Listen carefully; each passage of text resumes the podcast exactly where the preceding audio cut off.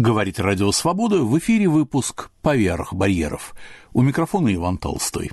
Программа получилась следопытственная. Во второй половине часа «Кто кому палеолог?» в поисках достоверной биографии. Беседа с Алексеем Вовком. Начнем с другой темы.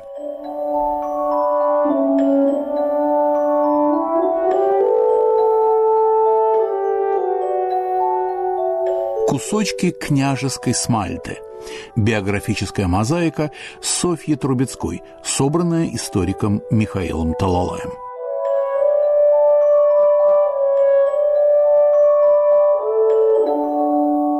Да, Иван Никитич, обычно вы меня представляете как э, исследователя русско-итальянских связей. И это э, действительно так. Уже лет 30 я занимаюсь этими связями. Но вот сегодняшний сюжет немножко в сторону. Потому что наша сегодняшняя героиня, княжна Софья Евгения Трубецкая, ну, она к Италии имеет очень отдаленное отношение. 20 лет в России, 60 лет во Франции. Но все-таки, как всегда, какой-то итальянский след найдется. И я на нашу сегодняшнюю героиню вышел опять-таки из своего русско-итальянского ареала. Пару лет тому назад я готовил книгу, э, сборник сочинений князя Сергея Александровича Щербатова «Искусство как вид духовного познания». Я рассказывал об этой книге. Это э, сборник его очень интересных мировоззренческих эссе.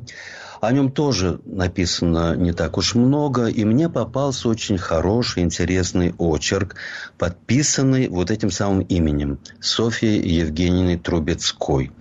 Прекрасный текст. Э, видно, что человек очень подкованный, квалифицированный, разбирающийся в искусстве, тонко чувствующий искусство.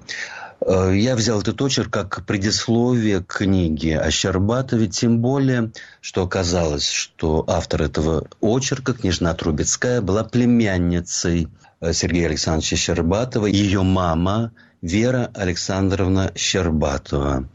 И, естественно, э, мне надо было написать, ну, хотя бы кратенькую справочку, примечание о том, кто автор этого очерка из очерка княжны Софии Трубецкой о ее дяде Сергее Александровиче Щербатове из журнала «Возрождение. Париж. Март-апрель 1951 года». Пейзажи князя Щербатова, писанные маслом, всегда скомпонованы, формы обобщены. Своеобразен и характерен тон старого лимож французских пейзажей. Итальянские теплы по тону, согреты солнцем.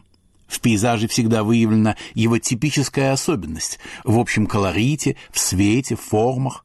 Декоративно построенные красочные портреты и натюрморт, оригинальные и изысканно по красочной гамме композиции. Картины на религиозные сюжеты всегда строгие, без намека на слащавость и сентиментальность. В них особенно чувствуется широкая и, в частности, живописная культура Щербатова. Девы мудрые и неразумные и лествица Якова являются, может быть, его шедеврами.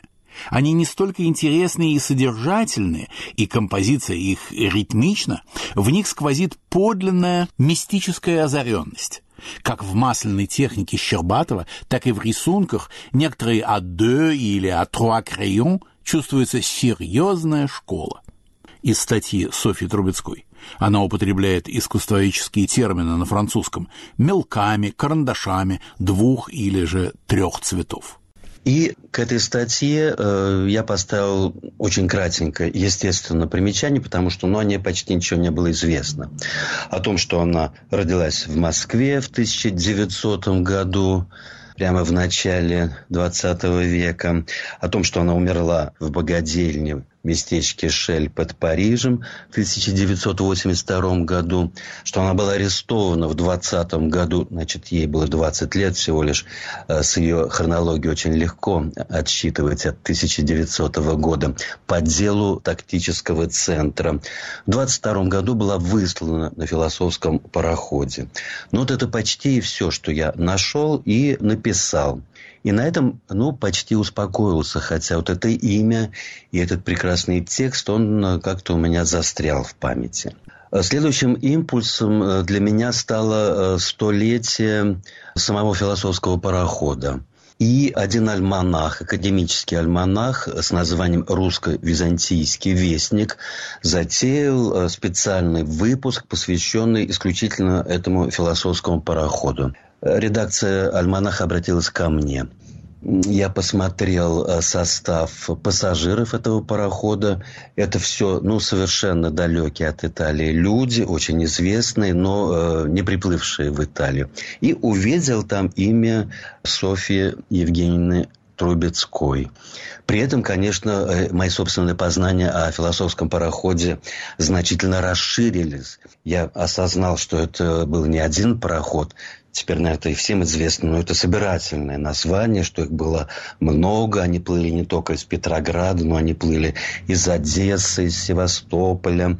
И э, к понятию философский пароход надо даже привлечь, надо включить даже поезд, даже несколько поездов, которые отправлялись из Москвы уже в Ригу, в Берлин. В общем, это большое собирательное понятие, относящееся к 1922 году. Ну, как это случается в академических проектах, все затянулось. Альманах стали готовить э, и выпустили в итоге только в 23 году, не так давно. И я успел написать этот очерк первый, я думаю, и последний очерк о нашей героине. Признаться, что э, меня хотели обескуражить. И в редакции этого альманаха мне говорили, что, ну, Михаил Григорьевич, что вы соберете? Неизвестная барышня, о ней же ничего не известно совсем неизвестно. Особенно э, сообщество исследователей Трубецких, а есть теперь даже такой, некие трубецковеды. Существует даже Трубецкой клуб, который занимается, естественно, философами, филологами. Трубецких было очень много, очень талантливый род, талантливый клан. Они меня тоже, ну, буквально поднимали насмех. О ком?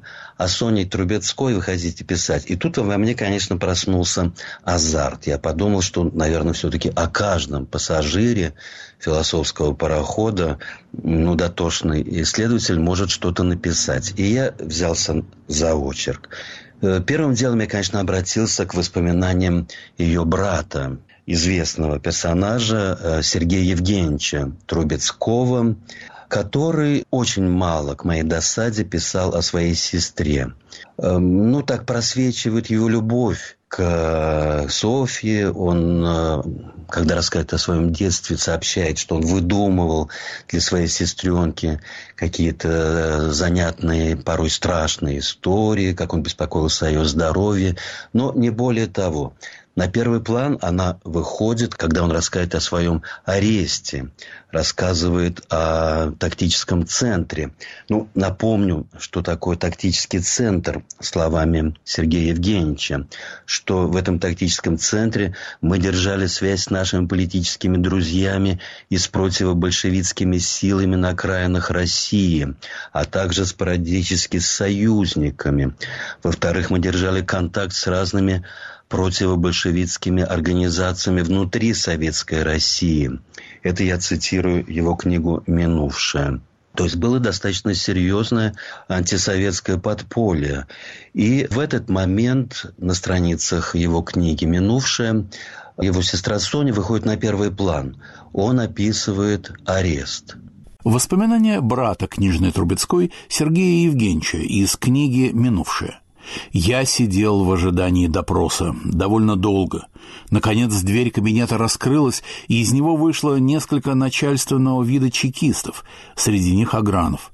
Последний, сделанный любезным лицом, подошел ко мне и так, чтобы все слышали, сказал «Извините, пожалуйста, что я вас несколько задержал, но я был очень занят. Пожалуйста, я не спешу». Таким же любезным тоном отвечал я ему – Сказал я это отнюдь не иронически, а по обычному светскому рефлексу, но по резко изменившемуся лицу Агранова я тотчас понял, что он счел, что я над ним издеваюсь. Я вошел к нему в кабинет. Агранов сообщил мне, что арестована и содержится в той же тюрьме моя сестра Соня. Впрочем, почему-то добавил он, она сидит в прекрасных условиях, просто не в камере, а в будуаре. Наши сестры в царское время так не сидели. Ваша сестра все показала нам про вашу деятельность и совместную работу с нею. Моя сестра так вам показать не могла, потому что я никогда с ней никакой политической деятельности не вел. отвечал я. Да, перешел на другую тему Агранов. Весь политический архив вашего отца, оставленный в Ростове, в наших руках, и он вас изобличает. Это было все ложь. Кстати, Леонское радио на днях сообщило, что ваш отец умер. Вы можете сообщить мне подробности? спросил я. Нет, их не было. Позвольте обратиться к вам с просьбой, сказал я. Не объявляйте, пожалуйста, моей сестре про смерть отца. «Хорошо», — ответил Агранов. И, как я потом узнал, он действительно сдержал свое обещание. Что это, правда или только чтобы меня расстроить, сверлила меня между тем мысль, и снова вся воля моя напряглась, чтобы сохранить полное наружное спокойствие. Я вернулся после допроса в камеру психически совершенно измолоченный. Может быть, если бы Агранов не объявил мне о смерти отца, я бы больше волновался известием об аресте Сони — но тут ее арест подействовал на меня не так сильно. Хотя Соня, которой было тогда 19 лет, действительно ни в чем политическом замешана не была и ничего не знала и даже не подозревала о моей секретной деятельности, она, конечно, все же могла сильно пострадать от ЧК. Однако я почему-то был в этом отношении полон безотчетного оптимизма и не сомневался в более или менее скором освобождении Сони. Волновался я больше относительно условий ее заключения, особенно ввиду ее слабого здоровья и привычки всегда быть окруженной заботливым уходом. Главное, я волновался за маму ввиду наших обоих арестов. Арест Сони был для нее, конечно, совершенно неожиданным и тяжелым ударом. Из воспоминаний Сергея Евгеньевича Трубецкого. Книга «Минувшая».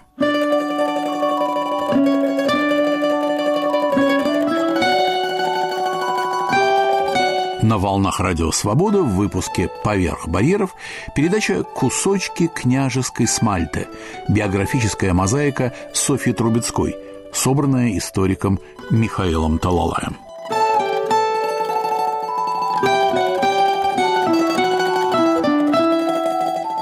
Итак, нашумевший процесс ну, надо сказать, что Соня посидела несколько недель. И, кстати, в одной камере была с дочерью Льва Николаевича Толстого, с Александрой Львовной. В итоге все-таки выпустили. 20-летнюю барышню выпустили на свободу. Над э, Сергеем, конечно, сгущались тучи, ждали даже расстрела.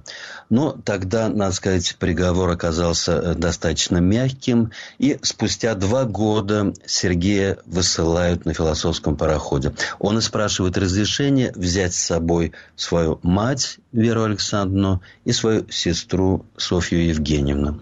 Они плывут из Петрограда в Штеттин. И здесь Сергей Евгеньевич вспоминает такой занятный, курьезный эпизод, когда на следующий день после отплытия это было 30 сентября, День памяти святых Веры, Надежды, Любови, их матери Софии. То есть это были именины его мамы и его сестры.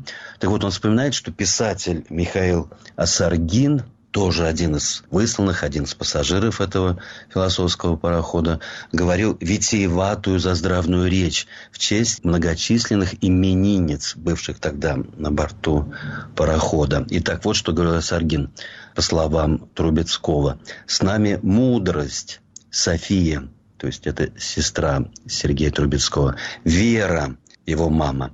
Надежда. Тут мне не удалось установить, кого он имел в виду, но среди двух сотен пассажиров э, наверняка была какая-нибудь надежда. Но нет любви, говорила Саргин. Любовь осталась там, в России.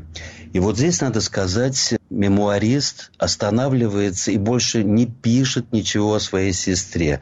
Описывает свою жизнь в Париже, работу в Ровсе, политическую военную борьбу. Но сестра э, Софья практически исчезает из горизонта и вообще исчезает из русской историографии. О ней потом вот мне пришлось собирать буквально по крупицам.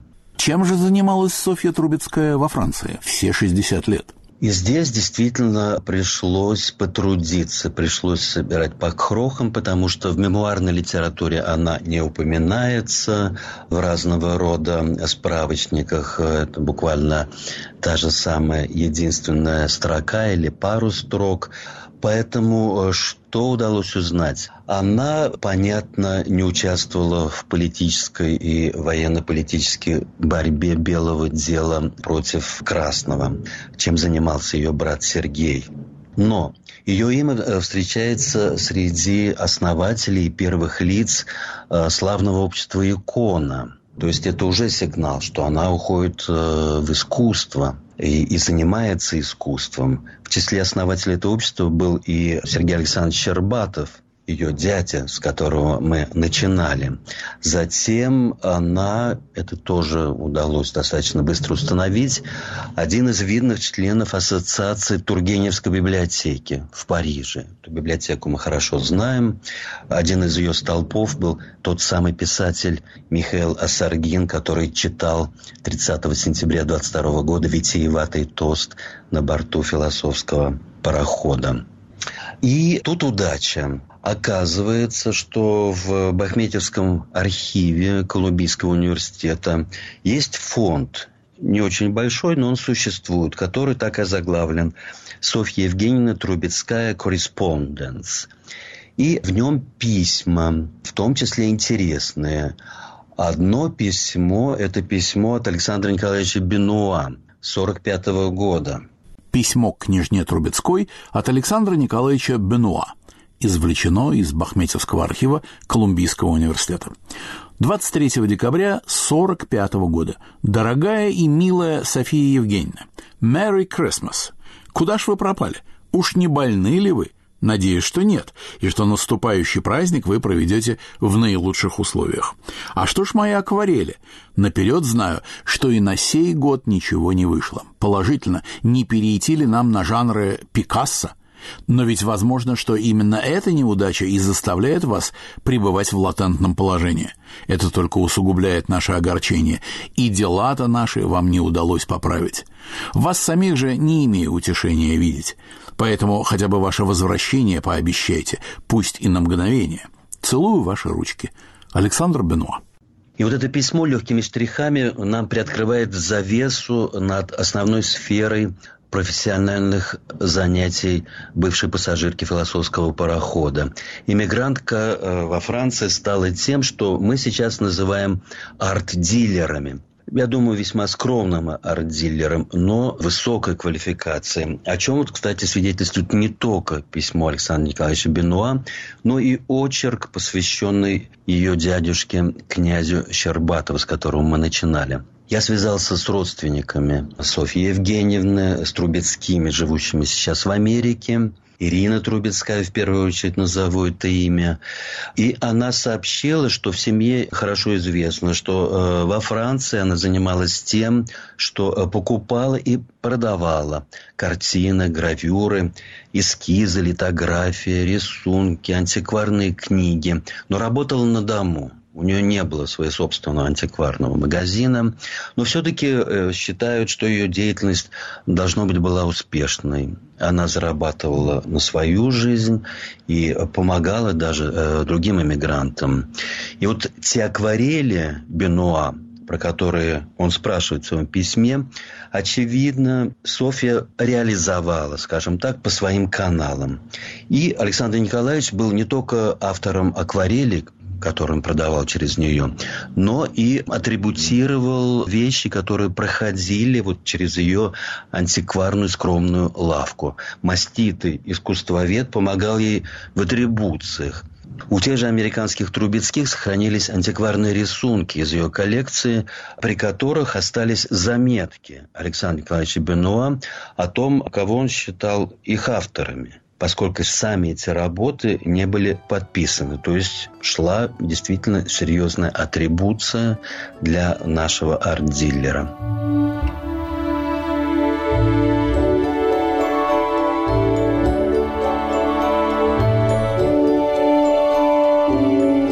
На волнах Радио Свобода в выпуске «Поверх барьеров» передача «Кусочки княжеской смальты» биографическая мозаика Софьи Трубецкой – собранная историком Михаилом Талалаем.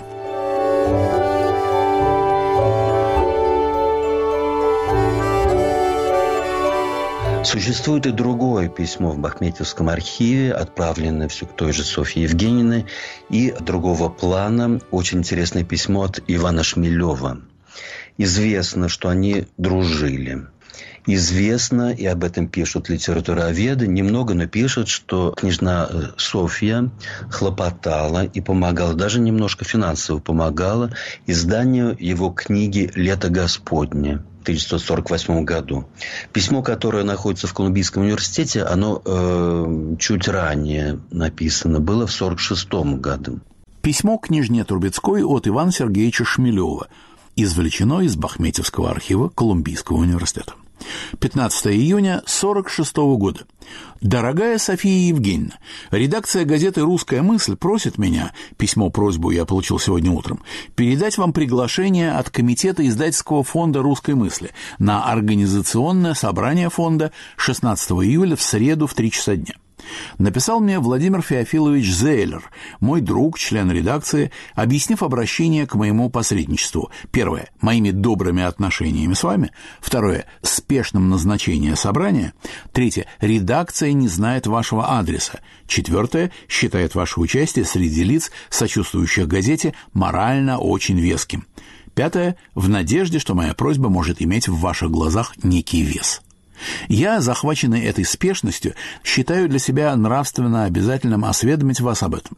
Лично я вполне разделяю желание редакции, зная вас, чистую русскую душу, отзывчивую на все благое.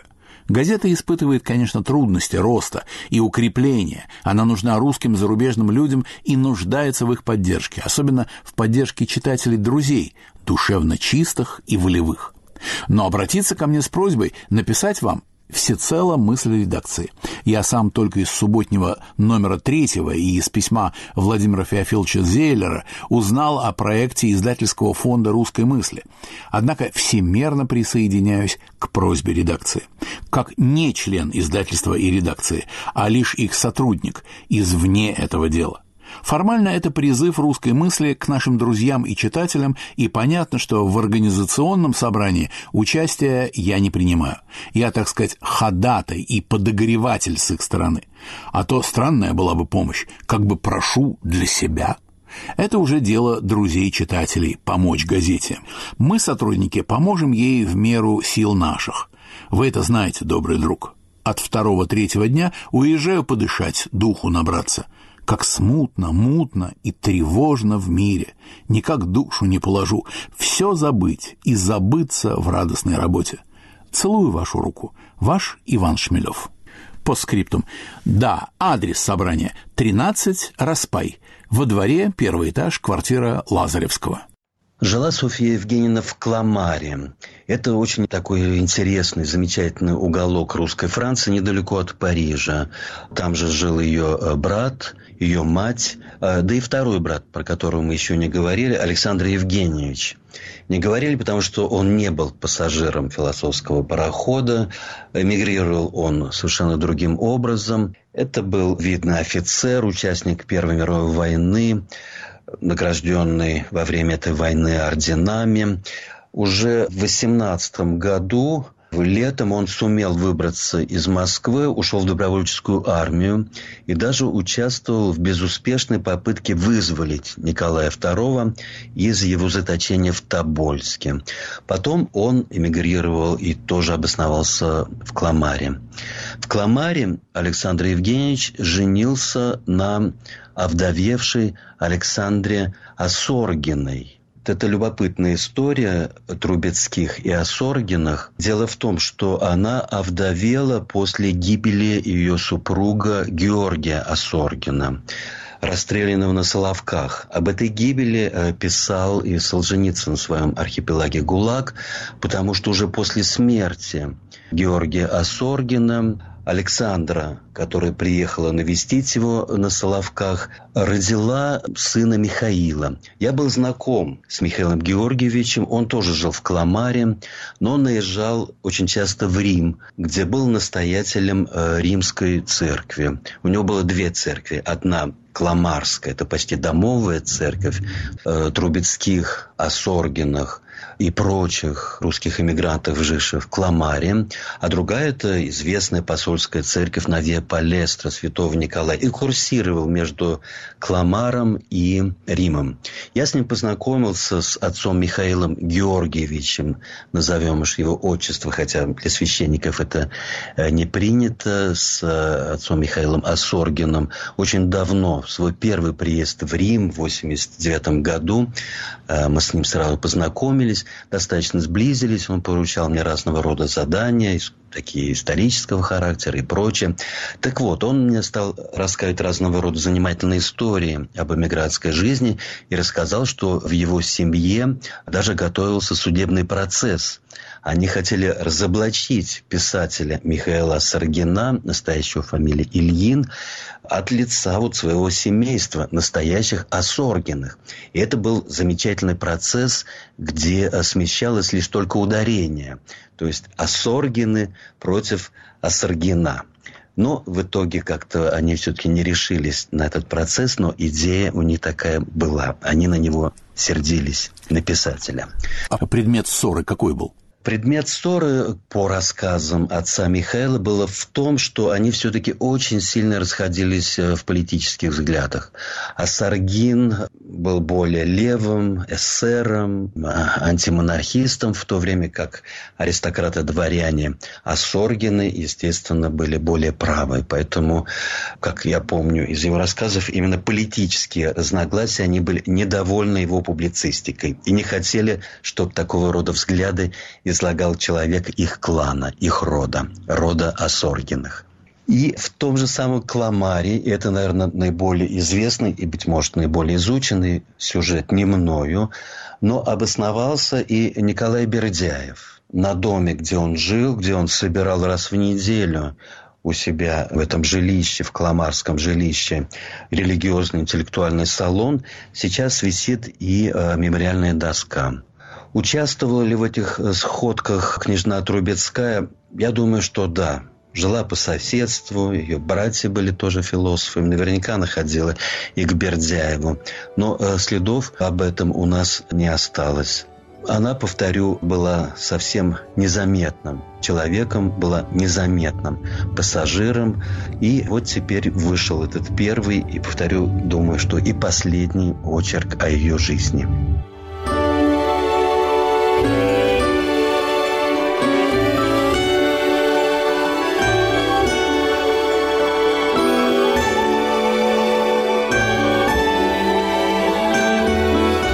Кусочки княжеской смальты. Биографическая мозаика Софьи Трубецкой, собранная историком Михаилом Талалаем.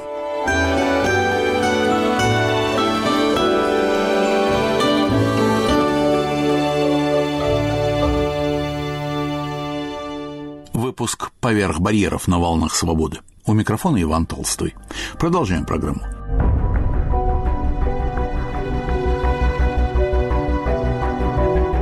Кому палеолог. В России, как, разумеется, и в любой другой стране, есть фамилии повышенной распространенности и исторической живучести. Однако собрать правдивые биографии представителей таких родов не всегда просто. За одного из подобных исторических персонажей взялся историк Алексей Вовк, с некоторых пор живущий в Аргентине. Кто кому палеолог? В поисках достоверной биографии.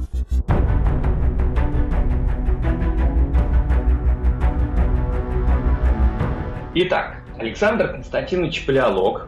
Эта фигура меня заинтересовала. Почему?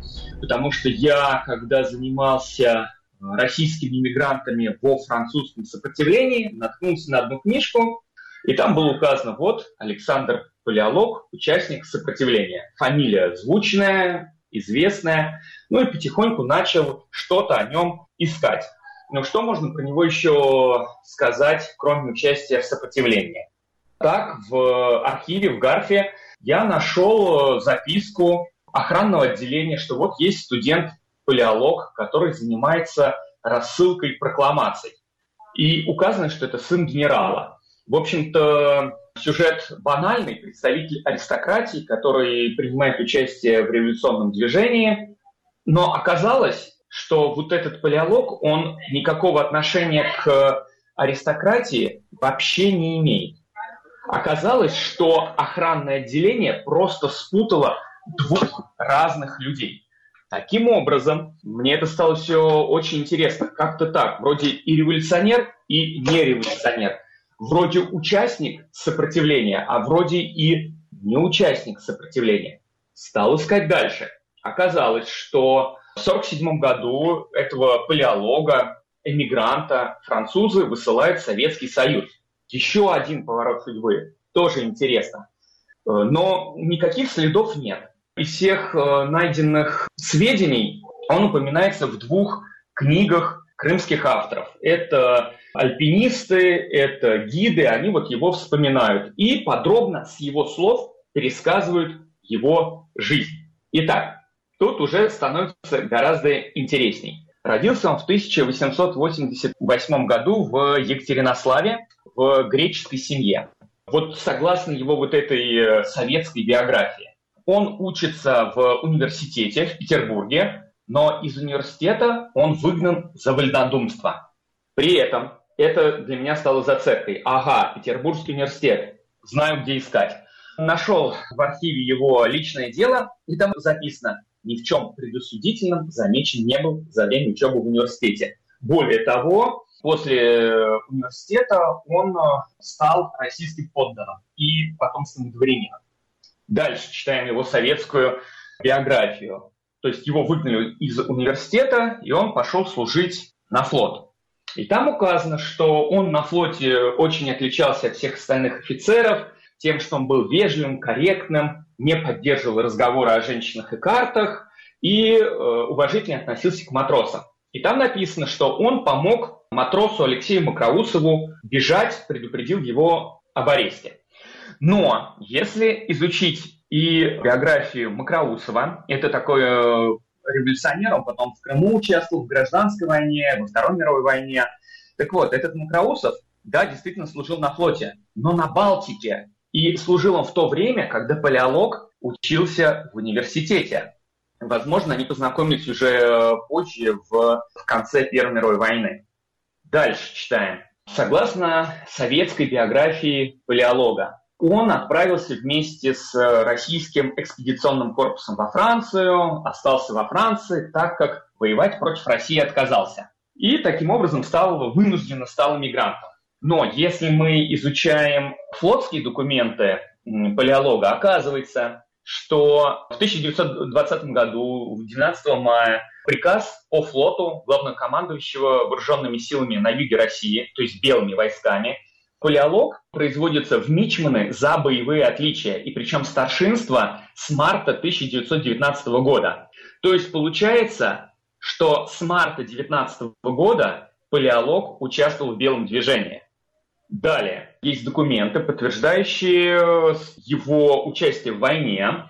Был он э, на крейсере «Генерал Корнилов», то есть это на Черном море был э, самый главный корабль белых.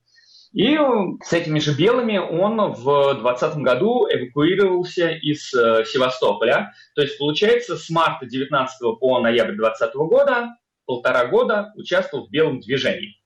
Дальше, что происходит? Тут уже сведений ну, не так много. По советской биографии палеолога он э, интересуется политикой, он э, социалист, сочувствует строительству новой жизни в СССР, а когда разгорается э, война в Испании, он якобы едет туда воевать, даже был контужен, и в одном из госпиталей встречается с советским военным специалистом Макроусовым, уже нам известно. Но если мы будем изучать хронику культурной жизни российской эмиграции во Франции, то окажется, что Александр Палеолог практически там каждый месяц, раз в два месяца в конце 30-х годов ездит с докладами по всей Франции. То есть получается как-то так. То ли он участвует в Испании, но как же тогда в перерывах между боями он раз в полтора-два месяца выезжает во Францию читать лекции. Причем география весьма обширна. То есть это Париж, Лион, Бельфор. Он участвует в диспутах, собраниях э, и так далее выступает с другими известными людьми, там, с Бунаковым, с э, Лебедевым, э, Сефроном. То есть, э, скорее всего, это тоже придумка участия в войне в Испании. А вот уже дальше биография принимает более такой стройный характер. Палеолог арестован в конце 1939 года французскими властями как сочувствующий коммунистам и отправлен в лагерь Верне. И вот тут, известных ранее мне сведений, есть такой момент, что палеолог, он участвовал в сопротивлении. По крайней мере, про него так пишет известный французский резистант Гастон Лярош, он же Борис Матлин, связующее звено между вот российскими эмигрантами в сопротивлении и французской компартией. И Матлин пишет, да, палеолог участвовал в сопротивлении. И, в принципе, это как-то никто не подвергал сомнению. Плюс ко всему, после войны палеолог занимал в среде вот этих советских граждан, просоветски настроенных людей э, довольно видное положение, и как-то никто это не ставил под сомнение. Однако в одном из писем э, такой леонец Николай Качва, который потом в Париже заново организовал сопротивление вот из числа русских мигрантов, он в одном из писем пишет, палеолога вообще не было во Франции. Ну, такой, получается, слово против слова. Гастон Лерош, Борис Мартин пишет, палеолог, участник сопротивления, Качева просто написал, его не было во Франции.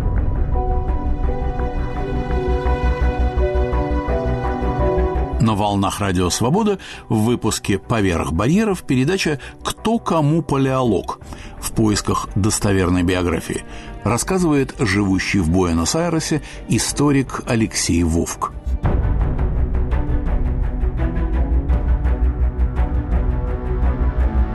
И тут мне помог э, случай и его величество интернет. В Британии живет оказывается, внучатая племянница Александра Палеолога Анна Константиновна Языкова. И она, выйдя на пенсию, решила изучать язык предков, русский язык.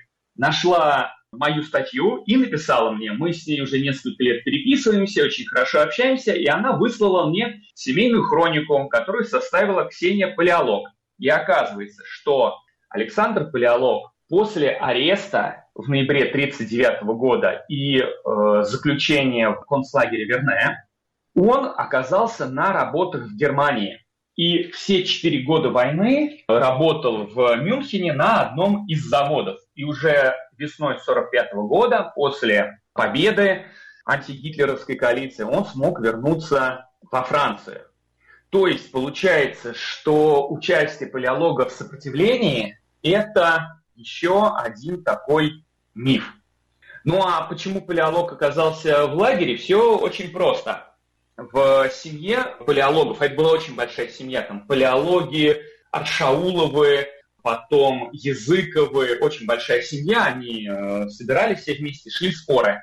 И вот как э, Ксения Палеолог пишет, э, моя бабушка была монархистка, мама и дедушка либералы, а папа социалист. И споры были страшные. И вот папа социалист возглавил, ну, не возглавил, он был один из организаторов такого эмигрантского оборонческого движения. И это эмигрантское оборонческое движение, это конец 30-х годов, выступало против интервенции, выступало за оборону Советского Союза, невзирая на все претензии к власти. И палеолог был в этом движении, председательствовал на собраниях, но во Франции к концу 30-х годов ужесточилось законодательство. И согласно этому законодательству в полицию надо было подавать списки всех членов ассоциации или какой-то общественной организации. И то есть все члены оборонческого движения, они были, что называется, на карандаше у полиции. И все были известны. И когда в 1939 году начинается Вторая мировая война, то к просоветским силам, ну и к французским коммунистам их начинают рассматривать общественное мнение и французские власти как союзников Германии. Их подвергают репрессиям. Тем более, что коммунисты французские не поддержали власти. В войне с Германией там Мари Старес дезертировал. И, соответственно, да, то есть очень многие русские мигранты попали под каток репрессий. Причем власти не выбирали, кто из них правый, кто из них левый, кто каких взглядов придерживается, арестовывали очень многих. И вот они оказались во французских лагерях. И э, Александр Палеолог тоже. Дальше что происходит? Работы в Германии, конец войны, палеолог возвращается во Францию. И он очень быстро становится одним из лидеров Союза советских граждан. Кто это такие Союз советских граждан? Э, в течение Второй мировой войны многие русские иммигранты, ну, многие, конечно, да, понятие относительно, часть русских иммигрантов, которые были настроены просоветские, многие из них были членами французской компартии, приняли участие в сопротивлении. Была там такая группа, называется Союз русских патриотов. Этот Союз русских патриотов после войны стал Союзом советских патриотов, а потом уже Союзом советских граждан. Почему граждан? Советский Союз с 14 июня 1946 года разрешил эмигрантам брать советские паспорта. И палеолог, он тоже взял этот паспорт, один из всей семьи. Он берет советский паспорт, его жена не берет паспорт, дочери и сын не берут эти паспорта.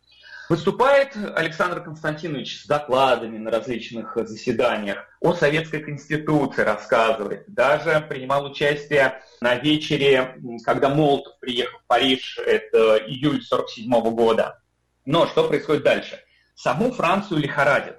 Забастовки, есть угроза советизации Франции. Потом в это же время французские власти раздумывают, а кому вообще вот примкнуть в мировой политике, то ли в зарождающемся конфликте между Западом и Востоком, к США и Британии или к Советскому Союзу. Франция выбирает э, план Маршала и, соответственно, примыкает к США. Отношения между двумя государствами охлаждаются. Советская репатриационная миссия высылается из Франции, идут серьезные осложнения, и французы, ну, не совсем понятен до конца их мотив, видимо, они пытались бороться с э, пятой колонной, и они видных советских граждан берут, арестовывают в конце 1947 года и отправляют в Советский Союз. И одним из этих советских граждан оказался Александр Палеолог. И для него это был, конечно же, серьезный удар. Да, конечно, все стремились э, приехать на родину, очень многие иммигранты хотели вернуться, но не готовы были вернуться так сразу. И потом, как Александр Угримов э, описал, палеолог ходил мрачный. Аристократичный мрачный палеолог ходил вот по их э, там, общежитию, где они жили сразу после высылки. Почему же он был мрачен? Мрачен он был по двум причинам. Самая главная причина – то, что его не поддержала семья. Вся семья осталась во Франции и не поехала за ним в Советский Союз. А другая причина а, – то, что репатрианты заметили, они сильно отличались от советских граждан. Даже от первых советских солдат, которых они встретили в э, оккупированной Германии, и потом дальше в СССР. И между ними такая э, стена какого-то непонимания. Ну, в принципе, понятно, 25 лет жили в разных условиях, в разных системах. И потом, уже оказавшись в Советском Союзе, вот всех э, репатриантов их же расселили по разным городам. Им практически никому не дали, ну, кроме там нескольких известных фигур, не дали квартиры и жилплощади в столичных городах, то есть там Москва, Киев, Ленинград. Или не давали уехать к своим родственникам тоже многие не понимали, почему так. А палеолога определили в Крым. В Крым, но тоже у него не было своего жилья, только комната.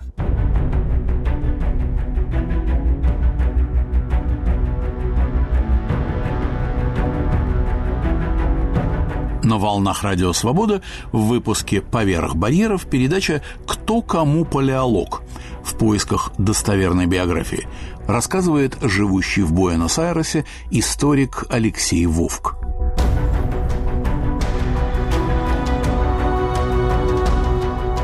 Что происходит дальше?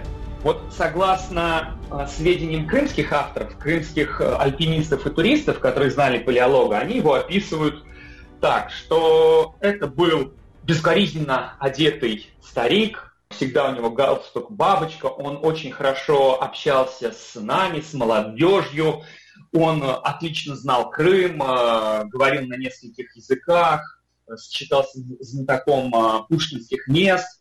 И он, э, когда вот рассуждал, он говорил, вот я не знаю, где моя родина. Я вот, когда жил во Франции, вспоминал Россию, а в России всегда вспоминаю Францию, и я нахожусь на таком некоем распутье. А тут надо учитывать такой момент. А что происходило вокруг? А вокруг в конце 40-х, начале 50-х годов репатриантов очень многих начали сажать. То есть известные истории и семья Кривошейных, и Угримов, или там молодороссы Товстолес, Варягин, которые прошли или сгинули в лагерях. И Александр Константинович, естественно, его все это напугало. И вот он в этот момент, как Никита Кривошеин пишет, он, палеолог, пишет своему товарищу Игорю Кривошеину, пишет «Дорогой Игорь», дальше э, цитирует газету «Правда» и подписывает «Пока» или там «До свидания, твой Саша». Все, то есть он был сильно напуган. Александр Палеолог э, работает в системе интуриста, живет в Крыму в довольно сложных жилищных, бытовых условиях, потому что у него только комнатка в Ялте. И в это время к нему, это уже оттепель, к нему в 61 году приезжает сын. Каким образом приехал сын? Сын был инженером-переводчиком в составе французской делегации в Москве, и поскольку у него маршрут обратный э, шел через Одессу, он заехал в Крым, сумел пообщаться с отцом, и вот тут переписка семьи с отцом, да, она, она кстати, не прекращалась, усиливается, и, естественно, он хочет э, вернуться домой. Но он же советский гражданин, а французы, э, французы не считают своим э, гражданином. Но, в принципе, в начале 70-х годов во Франции разворачивается такая кампания по возвращению вот этих незаконно высланных невольных репатриантов. И в конце 70-х годов Александр Константинович Палеолог, он смог прибыть во Францию по туристической визе и остался. Остался и прожил несколько счастливых лет в окружении своей семьи. Он умер в 84 году, ему было 95 лет, вот на 96 году жизни. Почему э, среди э, счастливой семьи счастливые годы? Потому что он э, встретил многих своих родственников, вот его внучатые племянницы, мне рассказывали, как он с ними общался, но самое интересное, о жизни в Советском Союзе он предпочитал не рассказывать. Для него это был очень серьезный удар, и его во многом социалистические воззрения испарились. Ну и, наверное, может быть, последний э, момент, последний вопрос, как я все это узнал. Тут э, сложилось много факторов. Оказалось, что есть э, люди, живы люди, которые знали Александра Палеолога. Один из таких э, людей – это французский славист и французский филолог Леонель Мини, который в конце 60-х годов учился в ЛГУ, и у него была командировка в Ялту. И в Ялте он встретился совершенно случайно с человеком, который отлично говорил по-французски, поразил его своими манерами. Леонель Мини возвращается Э, в Канаду, он, жил, э, он в Канаде живет, и в университете Лаваля рассказывает своим коллегам, там у них был такой пушкинский кружок, рассказывает своим коллегам о встрече в Ялте с э, интересным человеком. А оказывается, что этот человек, Александр Палеолог, оказался папой его коллеги Елены Палеолог. Вот такая история. Скажите, пожалуйста, Алексей, а смог ли Александр Константинович в Париже уже после своего возвращения повстречаться со своим другом Игорем Александровичем Кривошеиным, с которым он переписывался в Советском Союзе? Ведь Игорь Кривошеин тоже вернулся во Францию как раз в середине 70-х и тоже прожил остаток, счастливый остаток своей жизни в Париже. Да, четыре трети нашей жизни скорее всего, смог встретиться, по крайней мере, Никита Игоревич мне говорил, что он сам лично созванивался с палеологом. Скорее всего, родители встречались. Но э, надо учитывать еще такой момент, что ко многим э, из вернувшихся именно парижские эмигранты, они не очень хорошо относились. Например, отец Владимир Гигелла мне говорил, что они считали их ренегатами, и называли их паспортниками, которые вот взяли и э, после Советского Союза решили вернуться. Э, скажите, а вот э, вы упоминали эти воспоминания альпинистов об Александре Константиновиче. Это что, какие-то были публикации, это были устные да, рассказы? Да, это публикации. Есть э, книга такого альпиниста Владлена Гончарова «Княжество Феодора». Он очень много там палеолога упоминает. К сожалению, сам э, господин Гончаров, когда с ним связался, он э, серьезно болел и уже не мог ничем не помочь.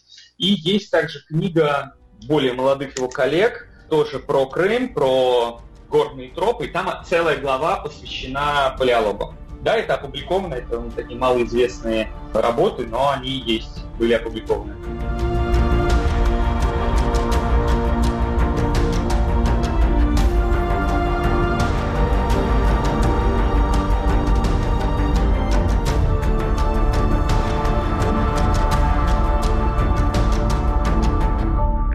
Кто кому палеолог? в поисках достоверной биографии, рассказывал живущий в Буэнос-Айресе историк Алексей Вовк. И на этом мы заканчиваем выпуск «Поверх барьеров». Над программой работали режиссер Юлия Голубева и редактор Иван Толстой.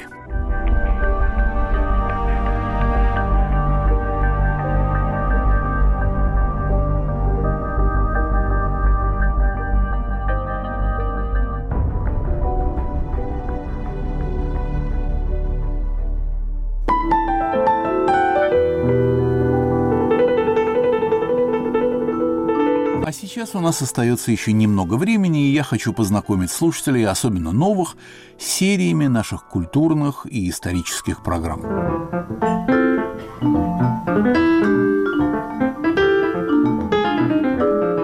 Передача «Поверх барьеров» – ветеран нашего радиовещания.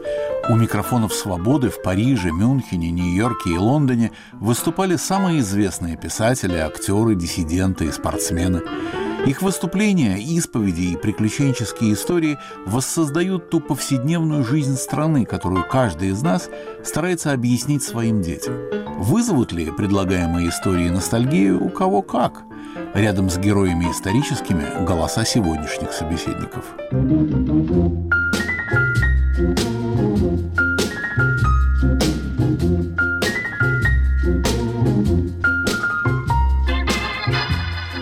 Цикл называется «Селяви» – непериодические разговоры с Андреем Гавриловым.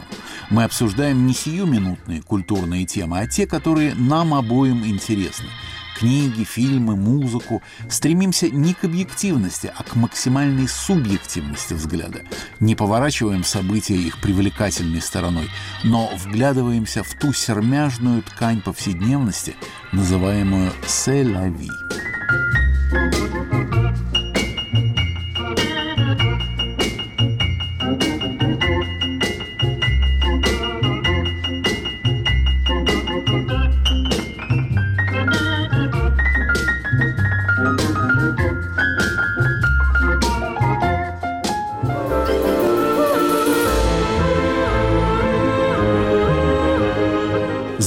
Программа «Учителя». Интеллектуальные лидеры, культурные наставники, духовные гуру, люди, сделавшие нас. Мои собеседники – писатели, историки, режиссеры, ученые. Говорить и выстраивать портрет своего учителя – дело непростое, но благодарное. Насколько мы способны создавать положительную картину? Это программа о больших чувствах, и ради этого я ее и придумал.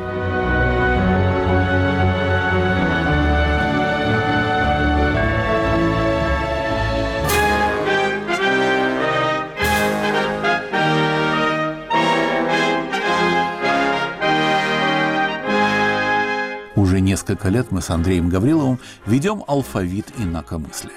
В этом проекте передачи о людях и явлениях, изменивших атмосферу советской истории, а иногда и повернувших политические намерения руководителей партии и государства. В алфавите инакомыслия для нас нет ни генералов, ни рядовых. Перед историей все равны, как перед алфавитом. Мы посвятили ее тем людям, тем событиям, тем явлениям исторической жизни нашей страны, благодаря которым, в частности, я могу сейчас с вами обсуждать эти вопросы, вести эту программу, говорить то, что я говорю, не опасаясь, что при выходе на улицу меня тут же посадят в черный воронок и увезут.